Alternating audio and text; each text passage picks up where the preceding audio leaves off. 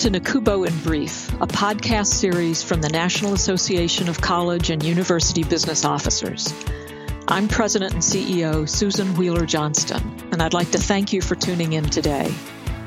Our mission with this podcast is to help our listeners better understand the challenges that face the business of higher education. Our hope is that you walk away with a stronger sense of the trends, policies, legislative, and regulatory issues that may impact campuses today and in the future. You can find resources for today's episode as well as a wide variety of educational tools at nacubo.org. Thank you for joining us today. I hope you enjoy the podcast.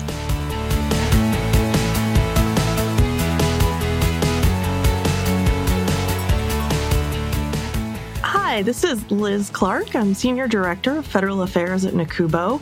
And joining me here on the podcast today is Juan Martinez. He's Vice President and Chief Financial Officer and Treasurer at the Knight Foundation. Welcome, Juan. Thank you very much, Liz. Really appreciate it. Uh, let's get the ball rolling by learning a little bit more about you and the Knight Foundation. Tell us more about the foundation and what your role is there exactly. The foundation is a you know private foundation here in Miami where we have an endowment of uh, depending on the day uh, between uh, 2.2 and 2.3 billion dollars. Uh, the foundation is primarily focused on issues of journalism, uh, local U.S. communities, and and right now we have a, a real focus on sort of building the trust in communities uh, we believe that information plays an extremely important component of that, um, and and as does our local spaces, as does art in our community. So uh, every year we make um, about a hundred and 20 130 million dollars in grants and other charitable programmatic expenditures uh, throughout the uh, united states um, the foundation was set up by the John S. and you know the the brothers John S. and James L. Knight, who used to own Knight Ridder newspapers. So that's sort of the genesis of uh, who we are in our DNA. Terrific. I know uh, for our higher education listeners, at least, they are familiar often with your work, or your work has supported work that either is at institutions or supports some of the interest areas or areas of studies at college and universities. Your role at the Knight Foundation involves running the financial side of the operation, but it, it dovetails into this work that you've done in looking at the asset management industry. And, and that's because of how much you have under investment at the Knight Foundation. That that's correct, Liz. So we um so uh as the sort of the CFO here, I'm responsible for all of the financial operations of the organization. Um, I uh, lead our relationships with um, outside legal counsel, and also Knight Foundation has uh, since 2005 had an outsourced CIO arrangement, right? So our if you think about it, sort of the day to day operations of our investment function, uh, we've outsourced that uh, to Cambridge Associates since 2005. Um, we work really in partnership with Cambridge Associates. So it's not the management of our endowment only. It, it's truly an, uh, a chief investment office. Um, uh, the I work in partnership with uh, with that team uh, and uh, and the, sort of the intermediary between the foundation on a day to day basis, the foundation, the investment committee, and um, and our investment office. So that work is very similar to the work that uh, we uh, we support here at NACUBO of the chief business officers at colleges and universities. Many of them are running the day to day operations at their campuses. Some of them have large investments with outsourced CIOs. Others have in house management of their endowment and other investment holdings. So somewhat comparable to what business offices are doing in higher education. And in fact, one of the areas that NACUBO uh, does research in is in endowment management. Each year, we issue a study of endowments. The latest was the 2018 NACUBO TIAA study of endowments that was released on January 31st.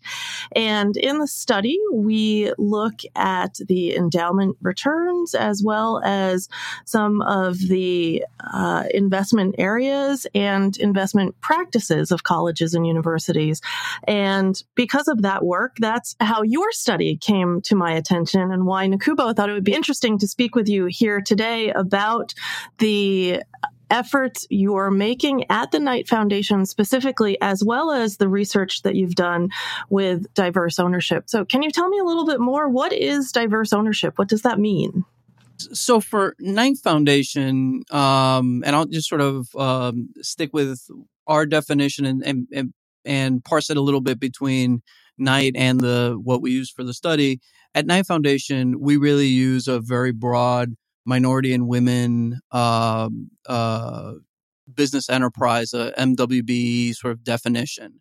So that would include African American, Asian Americans, and minority ownership. And we look at 50 percent plus ownership as um, as the uh, sort of our diverse ownership uh, benchmark. Uh, the study, um, and this is a study that Knight Foundation engaged uh, Professor Josh Lerner from Harvard Business School and and the Bella Research Group to do, really looked at the definitions and used the definitions specifically from the databases that were av- available. So there's a variety of different databases, eVest and Preqin, for example, and they each have a different definition, but it's approximately uh, that. Why did this issue become of interest to the Knight Foundation? Well, I, I mean, I think I can give you um, sort of two versions of that. One is um, the sort of general mission of the foundation and our values. Uh, we, as a as an organization, that is um, based in our communities, uh, and and um, our communities are extremely diverse, and um, we believe that diversity adds health to a community, and diversity adds the ability to address complex problems in communities. So for us, it is it is a sort of an organizational value that that diversity is a good thing. To this particular case of the of this study or, or our interest in this area, um, as I mentioned, you know, we we we kind of as an organization value diversity. Back in 2010, our CEO Alberto Ibargüen was at a conference, and someone asked him, "Well, Mr. Ibargüen, how much you know diversity do you have in your investment management area?" And um, he thought for sure it was a material number and gave me, but he didn't know. And he gave me a call and he said, Juan, how, you know, what's the percentage of assets under management? And I said, that's a good question. I don't know. And I uh, called our CIO and said, give me a number. And what we were kind of shocked that it was uh, we had one a, a, one manager, an African American manager, uh, own manager, that was managing about seven million dollars uh, of a two plus billion dollar portfolio. Um, again, going back to the original uh, premise that I mentioned, right? The value that we think uh, that diversity adds to communities, we think it should add a similar value in any kind of complex endeavor and, and just in general, right? But especially in complex endeavors. And so we went to um, to our investment manager, uh, Cambridge, and we began to work with them to add um, minority or women owned firms to add diversity to our portfolio. Um, and the, the sort of broad mandate was we're going to add these managers as we would any manager. Uh, we will we will not accept any kind of um, of uh, concessionary investment return. We don't want to accept uh, additional um, sort of concessionary risk uh, risk adjusted returns. We just think that there should be sufficient managers within the field or in the in the available that we could do this. And so, uh, over several years, we've added a variety of different managers and different uh, assets and different investments over time. And and so I'm happy to say that um, by the end of the, of last year of 2018, we had about 35 percent of the portfolio managed by uh, 13 different firms, um, uh, minority women owned owned firms.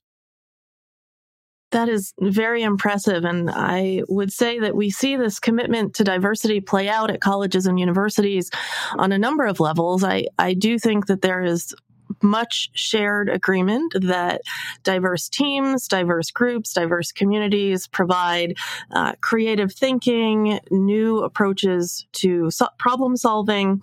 And here in this space, you ran into a situation where you didn't realize the lack of diversity until you actually asked questions about it. So, uh, thank you. I, I think I, I know when I first heard about this work, both at the foundation itself and in the research that you were doing, I, I I did think that they were new questions about diversity in a field and in a space where they hadn't really been asked before. Uh, let's turn for a minute to the study, uh, the 2018 Diverse Asset Management Firm Assessment. Can you tell me a little bit more about that? What were some of the key findings, uh, and uh, what changes in time have you seen uh, in this more global look? The changes at the Knight Foundation itself are are very impressive. Uh, what are you seeing on a more uh, global level? Yeah, well, so this is a, a, sort of a next take on a, a, study that we originally did in 2018, or I'm sorry, in 2016. We redid the study in 2018, and what we've found is, I would say, slight progress, uh, though the you know not not uh, not huge, right? So, for example, uh, in the in the uh, original study, um, 2016, 1.1 percent of all um, assets under management in the investment field were managed by minority and women-owned firms. Um, in the new study, about 1.3 percent of all assets under management. So uh, a slight increase, uh, and certainly in absolute dollars, a large number, but but um, we're talking about a seventy trillion dollar industry. Um, there have been sort of a, a small increase in the number of um, of firms as a percentage. Uh, so, um, for example, we noted that um, that the number of firms grew from about 7.3% of all firms to about 8.6% of all firms. And that's a material number.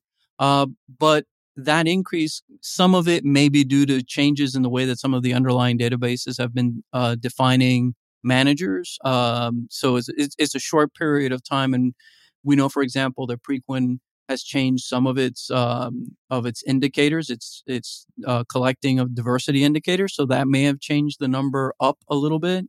Um, but it's still a relatively small um, amount of uh, of assets uh, being run by these um, diverse firms. Now, two of the areas that we looked at specifically, which continue to happen, were um, the performance of these firms. Um, because one of the uh, kind of questions that always comes up, as I was mentioning when we established the mandate, we were looking at not having any kind of concessionary return for these managers. And um, there's always been sort of a of a um, unspoken assumption that uh, that uh, diverse managers uh, equal uh, uh, lower returns. But the reality is, as we're looking at performance, that uh, these managers, the diverse managers, were equally, if not overrepresented, uh, among top quartile performers, right? So, for example, um, women-owned um, women-owned private equity firms, uh, you know, 29% of them were in the top quartile. Uh, 34% of minority-owned private equity firms were in the top quartile. So, uh, you know, that would point to, uh, or at least have some evidence that would point to uh, an availability of firms that are performing at a high level uh, within the space. to me, that was the greatest takeaway that I took from what I've read about your studies that you busted and a frankly unsubstantiated myth that uh, minority owned asset managers had lower performance. And i think that's a that's a huge takeaway and folks should absolutely question their uh, assumptions and why they came to them. But i also believe it's further important uh, uh for many endowment managers they are required to seek out the best performance possible under certain laws and rules that govern endowment management. And I have heard in the uh, social and environmental governance space when it comes to investments that uh, some asset managers have questions about whether they're upholding those laws if they start moving too many investments into those spaces. But this study absolutely at least in this minority owned uh, and diverse asset management area uh, uh, tears that argument apart. Well, I mean, I, think I think that there are um, there's sort of these societal expectations that we apply um, that we apply, right? And that um, in many other cases, and hopefully in most other cases, or in all other cases, uh, we've taken them head on as a society and said, you know, that's not right. You you should evaluate people individually. You should determine what their background is. You should see what their capabilities and performance is, and that's how you should treat them. Uh, I think in in um, in the investment world, there are many proxies for that type of an argument that uh, prevent people from performing and then don't allow them opportunity to to to perform and even when they do perform hold them to different standards.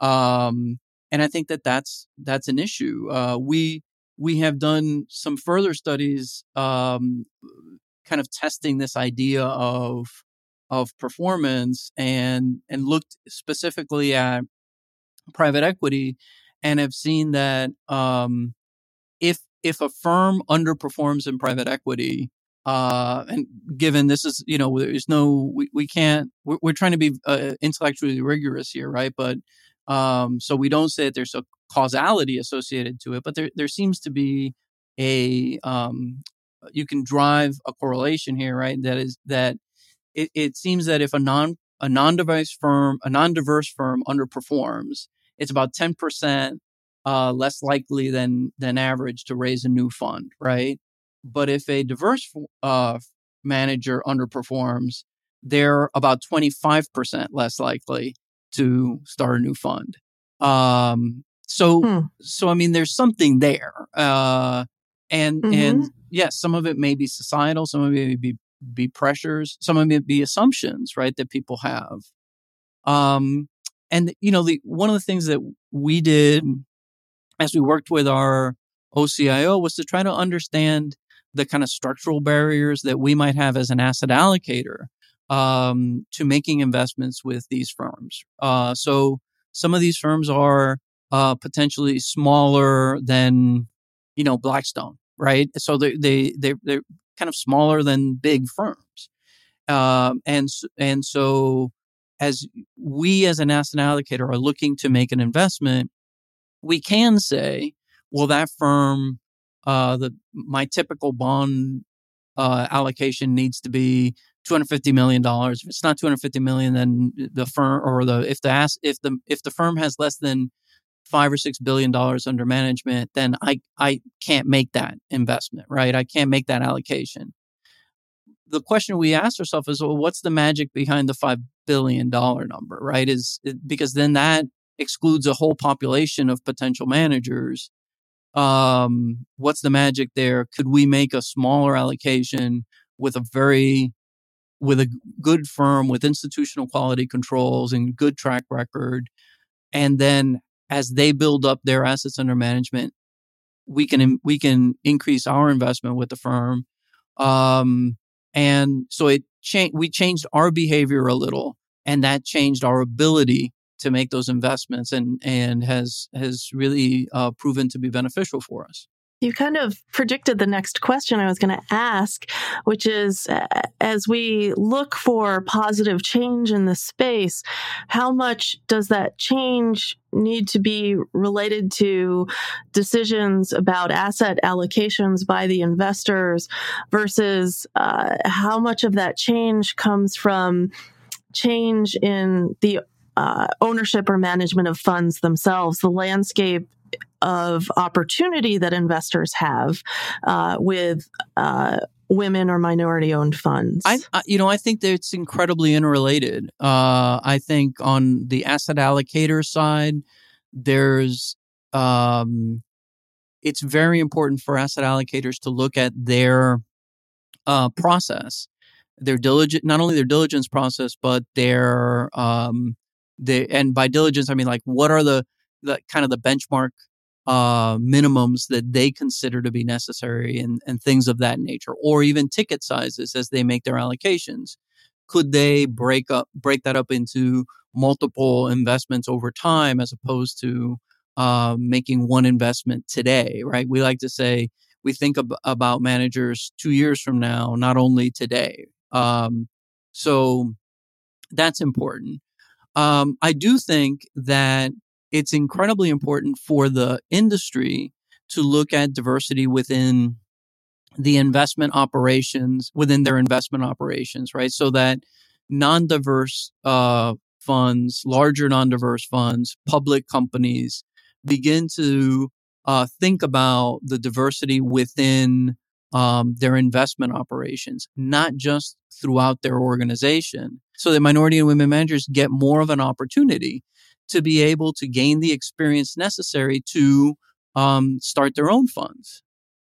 Well, uh, let's keep going down that track and let's talk specifically about colleges and universities. In our study looking at uh, 2018 endowments at colleges and universities. Uh, the NACUBO TIAA study found that across 802 colleges and universities. Uh, 4% reported having a diversity and inclusion policy for hiring asset managers. Uh, 72% reported no, and 24% uh, responded with no answer. Uh, a little over 7% reported using diverse managers, regardless of institutional policies. And I, I would just point out that our study overall looked at uh, about 670 $17 billion under investment. What's your reaction to that? What do you make of this? And, and what should institutions consider in light of these results that this study found? You know, I, I would just say that I think um, incumbency is an incredibly powerful force. Um, it is in our nature, I think, to do what is uh, extremely comfortable for ourselves. So um, if I have invested in a uh, bond manager in one place and I move to another place, I I think about investing in. When I think about allocating to a bond manager, that name is in the top of my uh, mind. Um, when I am already tracking um, a a uh, an asset manager and they have a new fund, it's it is a natural. I already have a relationship with the institution. I already know who they are. And so I'm open to hearing about their new fund, right? It sort of de risks. It, it's, you know, it, uh, incumbency is a social lubricant, right? It, it de risks relationships. Um, that's a, that can be a problem, right? Because it also creates uh, self-referential filter bubbles um, and, and we all know, and, and we all as investment professionals know that if we were to look at, uh, for example, active managers in, in equities across our portfolios, you know, there are uh, constant, unexpected concentrations in particular names that might be there because everybody thinks it's a good investment, right? And so you start getting um, uh, a little bit of a herd like mentality um, and and so I do think that we need to uh, question our own um, sort of comfort zones and begin to find um, managers who can produce alpha in ways that differ or that or that have different perspectives, right? That are, are differentiated. Um, after all, I mean, I think for us as professional investors, right, we look at two things. One is um, not sort of preserving capital, not losing capital, institutional quality, and then the other side of it is uh, are there differentiated investment managers who can get uh, different, you know, uh, alpha? And so some of that, if you are investing with the same people who've learned from the same people and who are doing it the same way, uh, you're going to get the same results, right? And so it, it, it's in our best interest as investment professionals to question that. I think that it is always comfortable for people in any sector in any line of business to stick with what they know, but it's really opportunity is often in the unknown, and uh, you, you've definitely hit on uh, a new perspective there as as our members and as other asset managers go in search of alpha. I would say that I'm happy today to have met a new acquaintance in you. And Juan, thank you for spending this time with us. Do you have any uh, final comments or uh, last words that you'd like to share? Yeah, I you know first off, I appreciate the your time and your shining a light on this on this topic. I think it's an important topic um, I would uh, urge your listeners to kind of look at our studies and and there are other studies in the field that support this. It, there's nothing wrong with just asking uh, non-diverse managers what their policy is on uh, diversity within their investment ranks. Not to make it a screening question that says if you don't have a certain percentage, you don't we don't invest with you. But it, it's amazing the way that people respond to just being asked the question. Uh, if if asset managers think their customers care, they will change their behavior accordingly um, and will respond to that type of caring. So I would just urge investment offices, even if they're not allocating dollars today, just ask the question, and and I think I think we'll see some amazing results. Terrific. Juan, thank you so much for joining us today for this podcast. I hope to speak to you again sometime. Likewise. Thank you very much.